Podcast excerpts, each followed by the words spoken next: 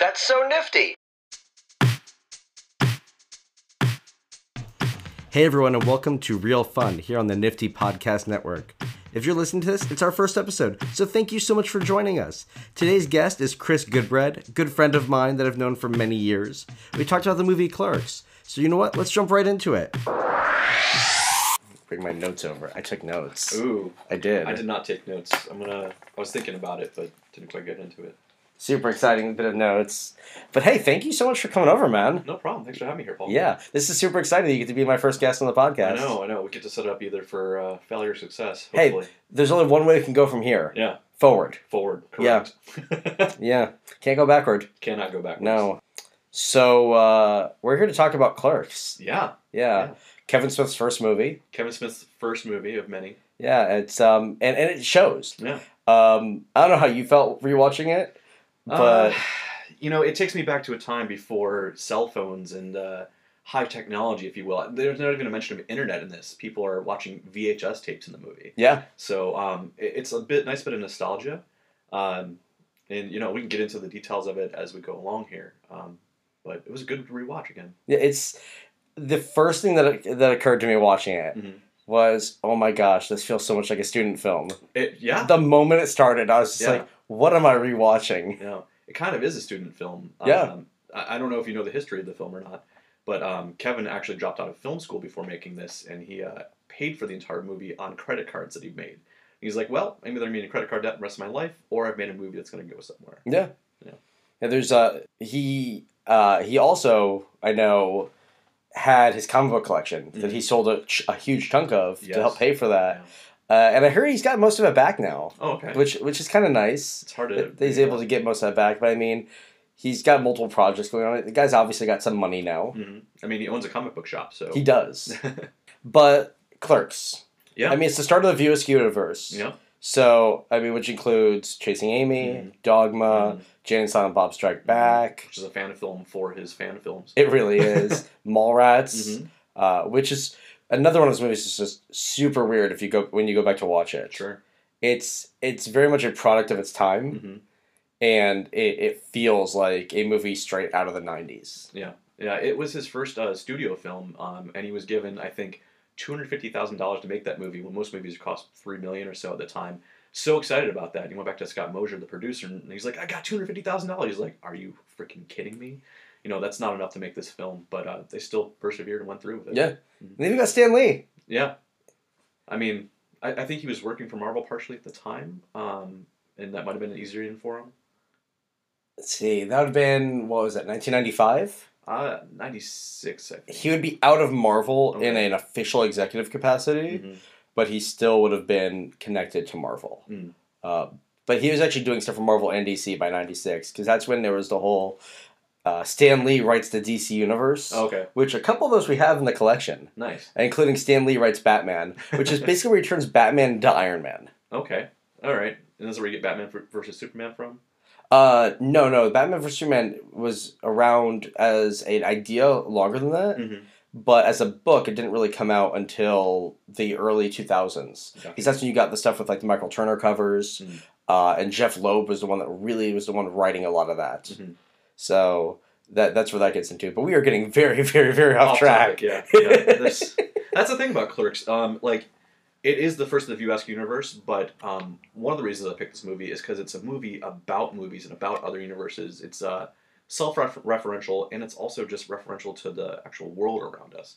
Um, unlike other movies that kind of exist in their own kind of universe in a way. Like, you look up the big screen, it's like a portal to another world. This was a, more of a reflection back into our world.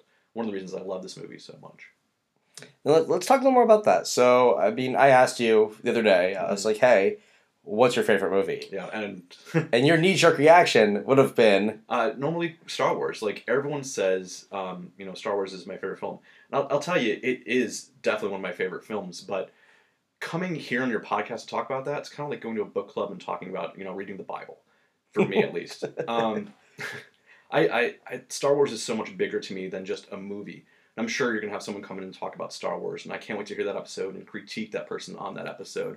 But also, the reason I do it is because I know us Star Wars nerds can be the worst, and if I make the wrong reference to something, I'm going to get backlash from that itself. So that's someone else's problem to deal with, in my opinion. And uh, for anyone listening, uh, we are going to be posting Chris's address at the end of the episode. Oh, so that if you yeah. do have any issues with his take on Star Wars or any other films, you can feel free to let him know. Yeah, the Empire did nothing wrong. I uh, I do not follow that same philosophy. Oh, I see. Then we settled on Clerks. Mm-hmm.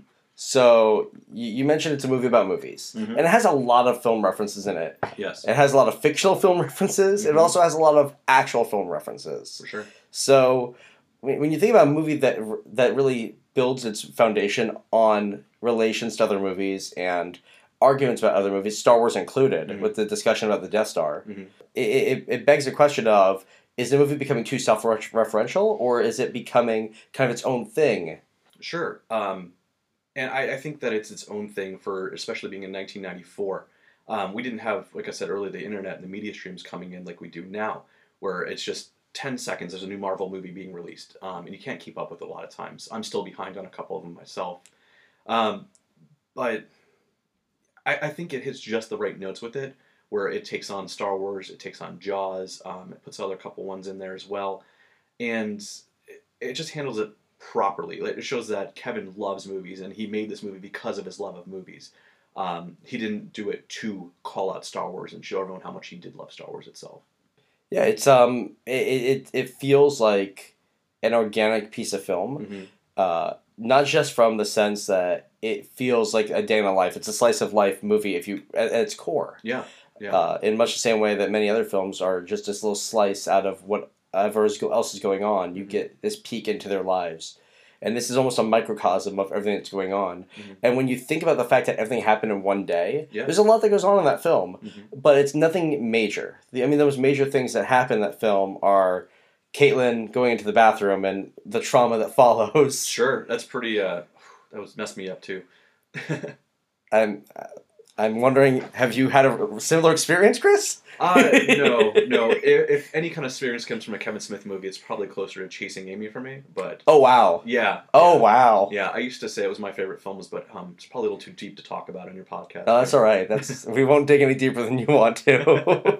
um, so look at the movie kind of bit by bit. If we go through the film, mm-hmm. I mean, it's really a series of short films yeah. that just star the same cast throughout yeah. the whole thing. It's a series of short films with um, with very... you know, fancy names to each chapter, if you will, and followed by dick and fart jokes peppered with big words in there constantly. Which is one of the things I love about the movie is that, like, you know, um, we can make dick and fart jokes at the same time. It's definitely a movie for adults, for adults to understand. I don't think uh, a four-year-old buying cigarettes would understand this movie very well. I, I have to agree. Uh, also, if a four-year-old was buying cigarettes uh, while watching this movie, I think we would be fined for that. Yeah. Probably about five hundred dollars. Maybe five hundred dollars. Mostly due to the age of the child. Correct. Yeah. yeah. So, uh, I want to get back to the Death Star part. Sure. Because that, sure. that, yeah. that is one of the key scenes of this film. All right. All right. And it's one of the parts that I think is quoted as off, most often. Mm-hmm. I think it's the one that's referred to most often, even by people that maybe don't realize that they're quoting Clerks, because mm-hmm. it's become such a part of the pop culture universe sure. that it, it, it resonates with so many other people. But it also is kind of a discussion on the idea of work ethic mm-hmm. and what Dante and Randall themselves are in. Sure. Because at the end of the day, they are just doing their job. That's said multiple times in the movie. Mm-hmm. Uh, it happens early on with the Chuli's gum wrap. It happens in the video store when Randall's getting yelled at for the fiftieth time. Mm-hmm.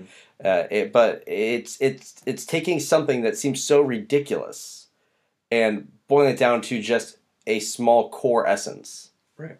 So when you think about that scene mm-hmm. and you think about uh, their arguments in it, okay. uh, how do you think that relates to the greater Star Wars universe? And how do you think it relates to the situation Dante and Randall are in themselves in their lives? Sure. Um, to speak on the Star Wars universe part of it, I can tell you that the first Death Star was actually built with uh, slave labor. Um, it was actually built above Geonosis, um, where they had the uh, the bug people actually mining inside of there. Um, all detailed in the lovely book called Catalyst, which is uh, The Road to Rogue One. I read it last year. One of my top books of last year, actually. Um, and the second one, you know, they talk about it being independent contractors, which it totally could have been at that time. Because um, they said, you know, stormtroopers don't know how that goes through there. And Um, so yeah, the, the contractor argument is is valid inside of that one. They probably had people who were loyal to the Empire who wanted to rebuild it and get it done right away, taking the lowest or highest paying job, because we're at the end of that Star Wars series and people are kind of reeling inside of it, uh, as long as far as the Empire goes. Uh, how does it go for real life and talking about jobs and, you know, I'm just doing my job kind of deal? Um, you know, they talk about it in the movie, like, you shouldn't just show up to do your job. You should be your own person, not an automaton in there. And um, you, you should really choose what you want to do or get involved with in work. Uh, I know with our job, sometimes we have to walk away if something's getting a little too personal for us. And, uh, you know, I, I just think you have to make your own decisions based on that. And hopefully I'm answering your question well for you. Works for me. Yeah, all right. Absolutely. The film is in twelve parts. Okay. Do you know what the twelve parts are for the film and why they are what they are? Uh, no, I just know... Or, I mean, I saw it this morning, so I, I saw the chapter names for them. I can't tell you which one was. I know the first one was Villation. Villation? It's Vilification. Vilification, yes, that's it. Vilification. And it's um, about the Chuli's gum guy, you know, trying to vilify the clerks into sell, about selling cigarettes.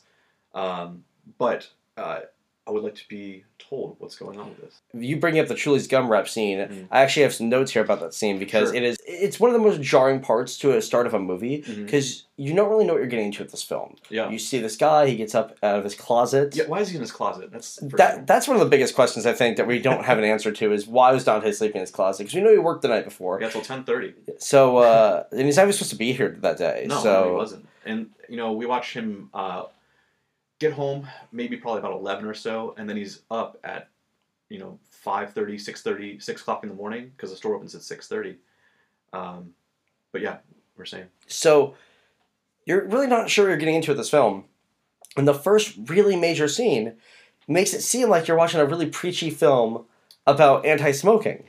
Yeah, yeah, in a way. Um, has anything happened before? Oh, we watched him open up the store, and uh, I noticed there was a lot of really like tight shots in there. So it wasn't just a guy with a, a camcorder making this movie. Someone actually spent time watching film to set up those shots properly. Um, but, you know, there's almost no dialogue except for this guy has to go to work because someone's going to be there at noon. We don't even know who called out. The guy called out. He won't be until, uh, and his boss won't be until noon. Yeah. Um, but it is it is very jarring because um, you're like, okay, is this some kind of, like you said, movie about not smoking? How preachy is going to be? And then we start seeing some of the customers coming into the store and are like, God, what a bunch of savages in this town. Um, and it, it just sets it up for... You know, this could be serious, but don't take it seriously um, as the first scene of the film. And then it leads to the first, what I feel is the first big laugh in the film, mm-hmm. which is right after the angry mob mm-hmm. of, uh, that's incited by the Chuli's gum wrap, mm-hmm. dies down. One of the men from the mob turns to Dante and says, I'm going to get a pack of smokes. Yeah. And yeah. I think it's the first truly big laugh in the movie. Yeah. And it, it, it just takes you right out of this whole... unease mm-hmm. of what am I watching mm-hmm. and you're like, okay, this is a comedy, I'm gonna I'm gonna be laughing at this. Yeah. And it, it really sets the tone for the rest of the film with this this dichotomy between these serious conversations and the absurdity of the scenarios that they're being put in. Yeah. Followed by like the next scene's coming up where you have Veronica and Dante talking about, you know, their sexual partners in the past, which is a terrible subject. Never bring it up to your partner. No, never. Just just let it be in the past and just enjoy who you have now. Um And I think that's kind of the whole point of this film when you come to the, around to the end of it is enjoy the one that you're with. Um, grass isn't always greener, uh, I guess. um, I, I did really like the end of that scene, too, where we have Veronica um, march in. And you got a little wow with a guitar in there, and she has a fire extinguisher. She calls a bunch of animals, kicks them out of there. And she's this real heroic person in this movie. And, like, I was really rooting for her the entire time watching this film. She's she's definitely the... lawful good of mm, the film. Definitely. She is encouraging Dante to kind of get out of this rut he's in. Sure. She's made a lot of sacrifices for him. Yeah. And yeah. she she's really trying to make him, in her opinion, better. Yeah. Uh, but he feels it's like nitpicking at him and like poking him and to do something he doesn't want to do. Yeah. And the more I thought about it, I was like, man, she she seems like she's really laying into him. Mm. But then I started thinking about how old are all these people? And they're all twenty-two. Early twenties. Yeah. So I'm like, where was I when I was twenty-two? I was like, I didn't know what the heck I wanted to do with my life. No. I was like, I, I, I'm in school. I I know I'm going towards something, but is this what I want? Is this what I want to do? Mm-hmm. And it, it was it's a point where in your life where you kind of feel lost because you have this expectation that you're out of college mm-hmm. and you're supposed to join the workforce. And what you want may not be what you've been aspiring towards. And I think that's what a lot of the film ends up being about. Mm. Uh, for me, the film was closer to uh, speaking to me. Um, I didn't go to college. I uh, I started working at fifteen, and probably about the same time, being twenty-two, was working just retail, um, just like a cashier in retail, stocking shelves, very, very close to me. So I feel this movie hits a lot of the same notes that I went through when I was younger. Um, if we look at the sequel, ten years later, they're working inside of a fast food restaurant. I won't get into that because I hear you have someone else lined up for that film. But, um, you know, like, they didn't move forward anywhere in their in their lives. Uh, for myself, at least, I saw myself not wanting to be in that rut, kind of a warning sign from this film and pushing myself forward to, you know, what I am now, which it's not all fame and glory, but it's definitely a good living we're making currently. You uh, you mean you don't want to work in a video store, pissing off moms all day by talking about porn? Well, if I worked in a video store, I'd be out of work about a decade ago, so I'm kind of glad that doesn't exist at this point. You could be a Redbox technician. Could be Redbox technician, yeah. Yeah, yeah, that's like being a vending machine technician. It so, really is. Mm-hmm. Yeah. No no offense to anyone out there who happens to be a Redbox yeah, technician. Yeah, no, I, I think that uh, anybody that's out there that's working for Redbox, I think you're all wonderful people. Yeah. And I think Redbox is actually a brilliant, brilliant service. Yeah. It's one of those services that you see and you're like, man, why did I think of this? Why didn't anybody think of this? Somebody yeah. thought of it. For sure. Someone always thinks of your idea before you think of it. It's, it's true. Yeah. It's just like when you're trying to find something you've lost, it's always in the last place you look. Yeah. So I teased you about yeah. what the twelve scenes in the movie are. Yes, yes, yes. So the main character's name is Dante. Sure. There are twelve scenes. And it is actually an allegory of Dante's Inferno. Gotcha. And, uh, well, really Dante's Divine Comedy, mm-hmm. which has been twelve parts. Mm-hmm. So the idea is his spiral down through uh, the circles of hell mm-hmm. as the the lot of his day gets worse and worse. Mm-hmm. As we progress from his fight with Veronica mm-hmm. through to uh, having to stay later at work, to the incidents that happen in the hockey game with him losing the ball, and everything just spirals downward, finally to what happens with Caitlin and with Veronica at the end of the day, mm-hmm. and kind of the culmination of his self-actualization as a person. Right. Um, I, I can see that allegory being that part of it, um, for sure. And I'm trying to figure out, like, which ones uh, were which. I was going to say, like, weren't lawyers in, like, the last circle of hell, and it's one of the last scenes of the movies where he's getting fined. I remember something about um, Dante's Divine Comedy is it's three different books. There's uh, there's Dante's Inferno, there's Paradiso, and then there's Uh, Purgatorio. Purgatorio. Uh, from what I understand, he wrote the first part um, over a long time, and then the other two parts he kind of like wrote out really quickly. So like The Matrix. Series. Yeah, kind of like The Matrix. Yeah. Uh, he, he did the, uh, we're going to make a sequel movie that's actually two movies split up. One of the worst cases of that was um, the Pirates of the Caribbean movies. I hadn't realized that the second one and third one were going to be released back to back. So I'm sitting in the theater two and a half hours in, like, is this thing going to wrap up or what? And then I have that final scene and I'm just like, oh my God, really? There's a sequel to this? So I find that Dead Man's Chest is the most divisive mm. Pirates movie of all of them. I think everyone loves Curse of the Black Pearl. Mm-hmm. Everyone hates At World's End. Mm. Everyone thinks that Stranger Tides needs to burn in a tire fire. Mm-hmm. Uh, Dead Man's Tale No Tales I think is still too new to really pass a lot of judgment on. I personally liked it a lot. I watched it recently and I was like, eh, it's another pirate movie. But I think Dead Man's Chest mm-hmm. is the one that's still most divisive. Sure. I, I feel that it's an incomplete film. I get that it's supposed to be part one of a two-part, mm-hmm. but I think that there's ways to do a two-part film and still have each part stand on its own. Gotcha. And I don't think that Dead Man's Chest accomplished that yeah. as successfully as it could. Yeah. There, there's a lot of things that are left hanging, mm-hmm. and you'd think that it'd be resolved in World's End, but World's End opens with kind of this nice tidy bow on a lot of the major points sure. that are in Dead Man's Chest that aren't getting resolved. Right. Which is frustrating. Like the Kraken, this huge piece mm-hmm, mm-hmm. of Dead Man's Chest, mm-hmm. probably the single biggest piece of a non-character role. Not the ships, not a treasure. It's the single biggest part of that movie that's not a character. And it's written off as a, we wa- washed it up on a shore and let it die out. Yeah. What happened? Nothing happened. Yeah. Next. Pretty much. Mm-hmm. And it makes me wonder, it's like, did, did Disney just blow the budget on it at that point and just did not want to render anything else? or or what was, um, who was behind it at that point? Is Jerry Bruckheimer still behind the films at that point? Possibly. World's End's just not a good movie. The final fight's great with the uh, the the cyclone mm-hmm. and all the ships are swirling around, shooting at each other. Yeah, super cool. Mm-hmm. And the uh, the Council Pirates is really cool. But everything in between those, especially the Johnny Depp love fest in the desert, is just it's so self masturbatory. Yeah, just it's Johnny Depp in a desert masturbating to himself. Yeah. Um, to bring Johnny Depp back in movies done in the last ten years, Kevin Smith had actually some films with Johnny Depp in it. He did. Yeah. Um, and uh, actually, like those films, a lot of people don't like Tusk. Uh, and then the other one that just came out with the... Uh, Yoga Hosers? Yoga Hosers, yes.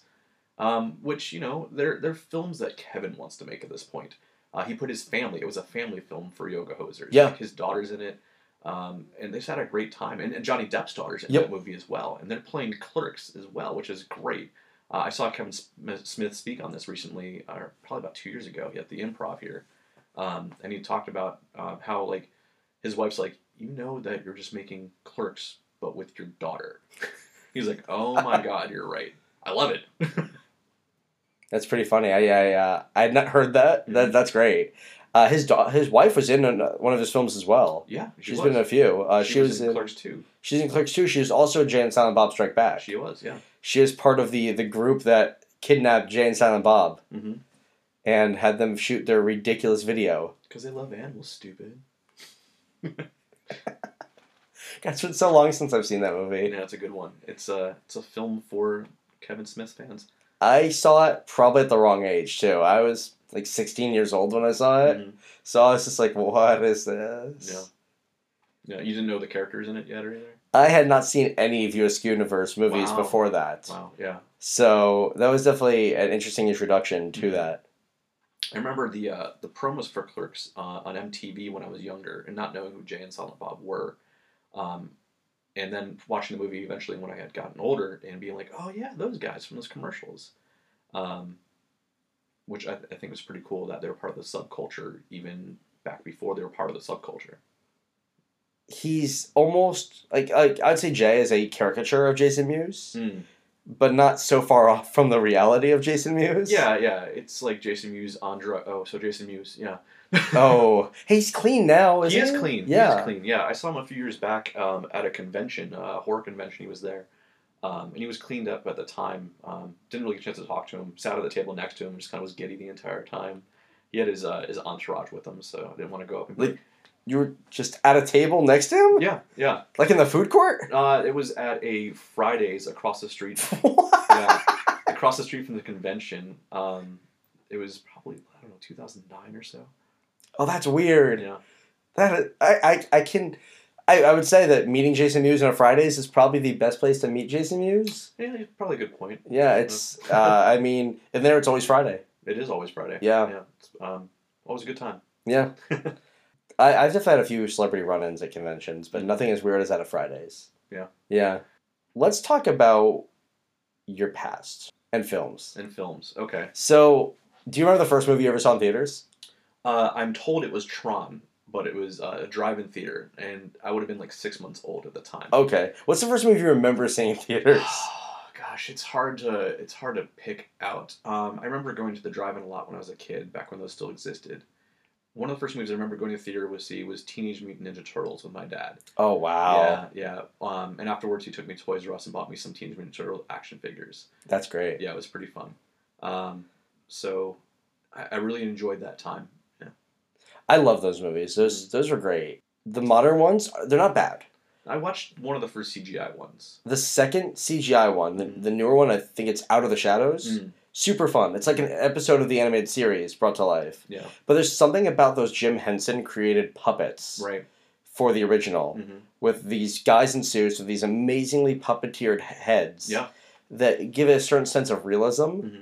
and really just give it a lot more weight. Mm-hmm. Plus, it was at the height of the ninja craze of the nineties, so I mean, we all wanted to be ninjas. Yeah. I, I remember uh, tying t-shirts around my head all the time to have a little hole mask that comes out of it. Uh, and I also remember um, always doing my hands with kind of the, the Vulcan salute, but being three fingers like one of the Ninja Turtles. Yeah, totally. Yeah. Or was it four fingers? I don't even know. No, I, th- I think it might have been. It might have been four. Okay. Uh, you, you guys can't see this on the pod, but we are literally putting our hands out in front of us. Yeah. And trying to make a shape that looks like a turtle hand. Yeah, I mean, you got to go with what references you have, right? It's true. I assume you like movies. Oh, yeah. I've movies. seen your tattoos. Yeah. So, what movies would you say have been the biggest influence on your life? Oh, man, Clerks. Um, biggest influences in my... I mean, you got Star Wars in there, you got Clerks in there, like we're talking about right now. Alien, uh, Aliens movies are been an influence, big influence in my life. They were some of the first... Um, if you didn't know, they actually have a whole series of books based on the Alien movies and Aliens. Some of the first books I read that were based on other movies, like to get into an expanded universe for it. So that was big for me as well. Um, man, I, I've seen probably around eighteen hundred movies, um, which maybe doesn't sound like a lot at this point, but thirty-five, so it's, it's quite a few for me. I actually worked in a movie theater when I was uh, sixteen years old until I was almost eighteen years old, so quite a few years in there. One of my favorite things was getting to watch movies the... midnight before the actual release. Before we did huge midnight releases all the time for everything that came out, um, getting a chance to have free tickets to go see artsy films like Amelie, I got to see in theaters, which a lot of people ended up skipping. Um, they have seen it on video. It's a cult classic, more yeah. or less. Um, so, I mean, I've seen a lot of films, and I can't pick out the ones that are most influential to me, but um, definitely some bad ones in there, definitely some good ones in there. Um, you asked about, or you mentioned tattoos. I do have a facehugger tattoo on my leg. You do? Yeah. So that one's a huge influence in my life. Um, it was probably one of the first scariest movies I watched, and one of the first ones that we, me and my friends stayed up late watching without our parents knowing we were watching on that one. And I've got a pretty funny story. After uh, watching that film, being scared out of my mind, went to bed, you know, kid, maybe eleven o'clock at night or something like that. And I could not sleep because obviously I'm scared crapless. And uh, I just happened to be outside my window that night. There was a cat fight. So I started hearing hissing and like screeching and that kind of stuff. And all I can think is, oh my God, there are aliens outside of my window trying to break into my home right now. Um, and then followed up by, I don't know if you remember it, Paul, we had malathion trucks for mosquitoes. Oh, yeah. Longer. So you have this humming noise and a yellow flashing light that comes around. And I can only think there's a power loader now walking through my neighborhood, killing aliens as I'm scared crapless, like, in there. So I remember that being one of the first films that really, like, touched me deeply in a way that, like, stuck with me. And this is a life experience I'm going to remember forever for this kind of thing. Um, so, you know, uh, a few years ago, I got a huge leg tattoo that's a facehugger wrapping around it for myself. Um... Hopefully I'll have more tattoos to go along with it someday. But we're not here to talk about the alien mythos anymore. No, that's, no. That's a whole can of worms that we can we can go over another time. This is why I picked Clerks, because there's so many films I love that I would love to talk about forever. And, and Clerks is just right in the smack dab middle of them. Yeah, it, it, like I said, it's a movie about these other movies. You know, what I find interesting about Clerks is the cast of it mm. is still not really well known. Like they're they're not anybody big. Right. I mean, it's people like Kevin Smith, either new, mm-hmm. like Scott Mosier, who plays the uh, the weird stoned-out guy mm-hmm. that comes in a couple times. That's beautiful, man. Exactly. Or just people he hired. Mm-hmm. And none of them have really done anything big. Uh, I was looking on IMDb, mm-hmm. and the actress that played Caitlin seems to be the only one that's kind of had steady work. Mm-hmm. Well, the actress that played Veronica has had steady work, too. Mm-hmm. But the guys that played Dante and Randall... I mean, the guy that played Randall's been in three movies. Yeah, they had a falling out, actually, him and Kevin Smith, which is why I didn't appear in films for a while. But uh, Brian O'Halloran, I can't say his name properly. I'm sorry, Brian. O'Halloran? Yeah. Um, he has been, I think, in pretty much every single Kevin Smith film. Um, in Dogma, he played a uh, newscaster talking about the end of times. I remember that scene pretty well for him. So, we've talked about your influences on film. Mm-hmm. Well, the influences of you on film. Yeah. You, you, I don't know how many films you've influenced. Have you influenced any films? Uh, yeah, I've been in a couple films before. Um, nothing you've ever heard of, and probably nothing you can find a copy of. Um, but, uh, you know, uh, the Clerks cartoon show, I can tell you, had Brian Posehn in the first pilot episode. I watched it this morning as well. Was um, he really in that? He's really in it. He wow. plays. He plays the. Did you ever see the cartoon series? I've seen the cartoon. Yeah. He's the guy who walks in the convenience store. Is it safe? Is it safe? He was the one on the other end of that one. That's great. Yeah. Um, it's very easy to pick out his voice, and he's in all kinds of stuff out there. But uh, he had a movie come out two years ago called Uncle Nick. It was a kind of Christmas film about him going back and seeing his family and being there. Actually a really good film, and I felt it had some ties to my life. Don't read too much into that if you ever watch this movie. I saw it at the Tampa Picture Show, and me and my wife were the only two people in the theater. I'm, I missed that place. Yeah, yeah, it's sad. But um, after the film, the people who run the place came up to us like, hey, so you're the only people who showed up to watch this movie. Like, the entire weekend we were running it. Were you guys in the film? And we're like, oh my god, I would be so honored to be in this film. But no, we were not uh, in this film for it. That's funny. Yeah. I got some trivia about oh, Clerks oh, okay, for you. Okay. Do you know how they shot the film? Maybe. It depends kind of what we're talking about. So, Ke- the convenience store they shot at, the Quick Stop, yes. Kevin Smith worked there. Yes. And so, he would work all day. Mm-hmm. And then, for every night, they would shoot from mm-hmm. the time they were closed until, like, four a.m. Yeah. And that's why the shutters were closed in the mm-hmm. film, because it was nighttime outside and they didn't want to give that away. Sure.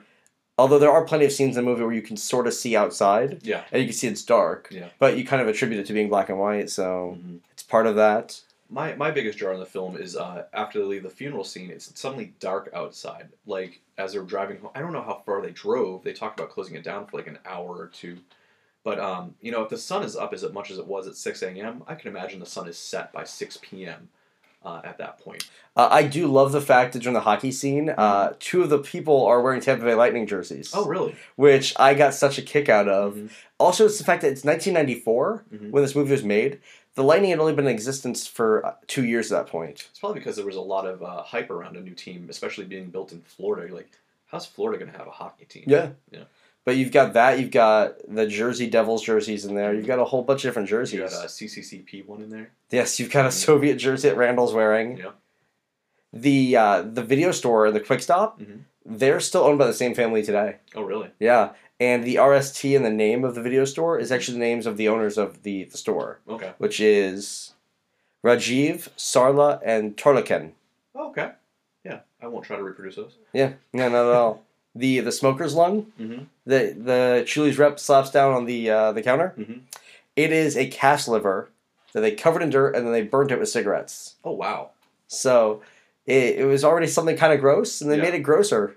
I, I love that he uh, puts on gloves to pull it out, and then doesn't bother to put gloves back on when he's putting it away. No, yeah, no, doesn't care at that point because mm-hmm. you know what? He sold some great Chuli's gum. Yeah. Yeah. Do you think he was on his way to work and he just kind of stopped for that? Or do you think this is his job to go to different convenience stores and cause ruckuses like that? I don't know. He seems like a really weird individual. I kind of want a movie about him. Okay. A little uh, off. Maybe like like an anti-version of Thank You for Smoking. Okay. I don't know if you've ever seen that. Oh, I love that film. So kind of an opposite version of that, except about a this guy that's on this war path to stop people from smoking mm-hmm. solely so he can sell more gum. Yeah. And just uh, methods he takes to get to it. Mm-hmm. And what he's willing to it's accomplish. It's definitely pre-planned. Like, it doesn't seem like he... This is the first time he's done this. Oh, he definitely just carries around a lung all the time with him. Yeah. Yeah. yeah. It's in ca- case somebody takes his breath away. Yeah. It's, oh, God.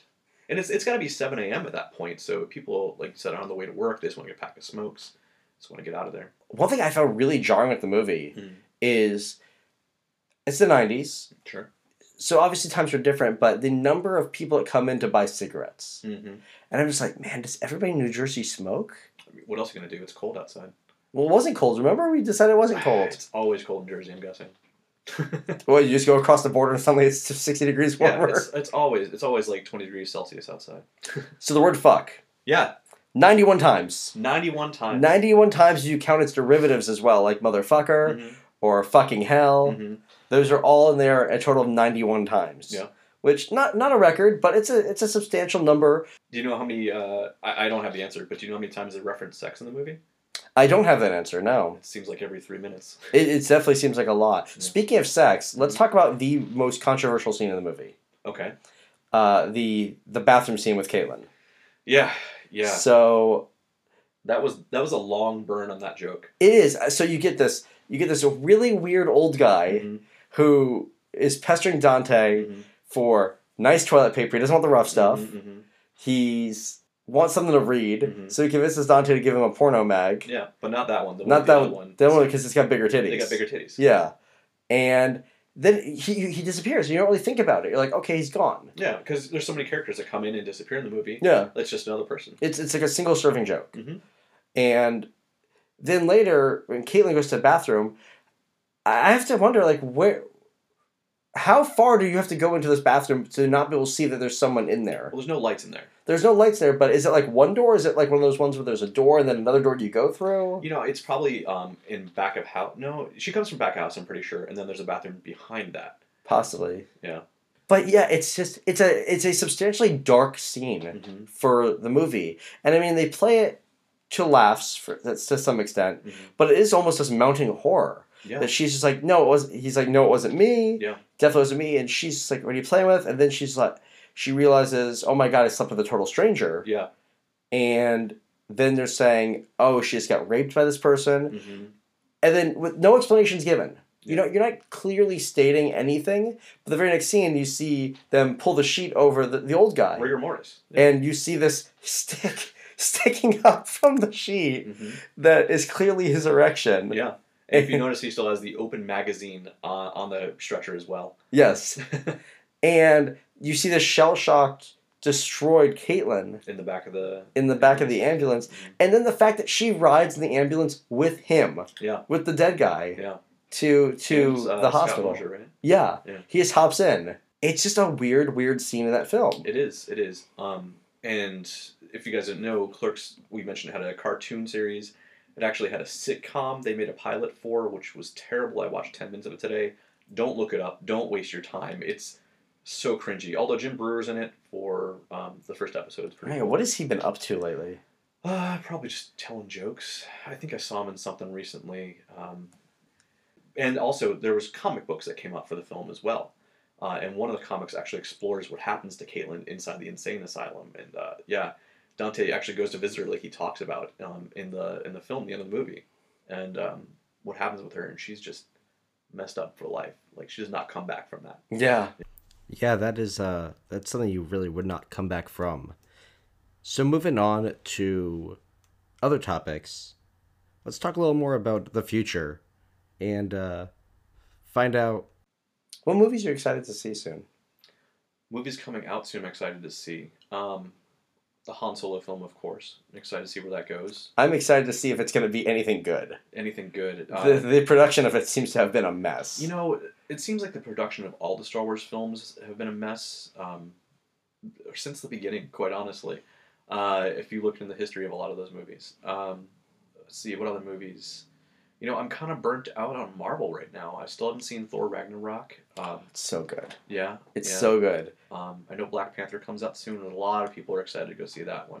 The hype is real for that. Yeah, it's uh, one of the first, like highest grossing pre-sale movies ever. Um, so I'm excited for that, but um, I don't know if I'm going to catch it in the theater. I don't catch a lot in the theaters. It usually has to be a special occasion. It's usually IMAX, that kind of stuff. Um, you know... I kind of just go with the flow and see what's coming out. I'm trying to look too far in the future. I do avoid a lot of trailers these days because they're just edited to the point where you see almost all the entire movie in that. Um, I like the movies, like the original trailer for Star Wars. The Star Wars, coming soon, a galactic civilization. And it's just horribly like done sound, like special effects. They're pew pew in the background. Not even the real laser sounds they use in the movie. That movie's fixed in editing, by the way. Like the story came together in editing for that movie. Um, I, one of the things I love to do is watch like the special features and watch director's commentary and that kind of stuff. And not a lot of people watch films that way. You know, they watch the movie once, they maybe make a critique on it, and then they move on to the next thing. Um, I really like to let stuff simmer and you know, take the time with it. There's some really great commentary tracks out there for, mm-hmm. for some films. Yeah. Uh, Fight Club's the one that immediately comes to mind for sure. me. It has four commentary tracks, mm-hmm. uh, including one with the director, David Fincher.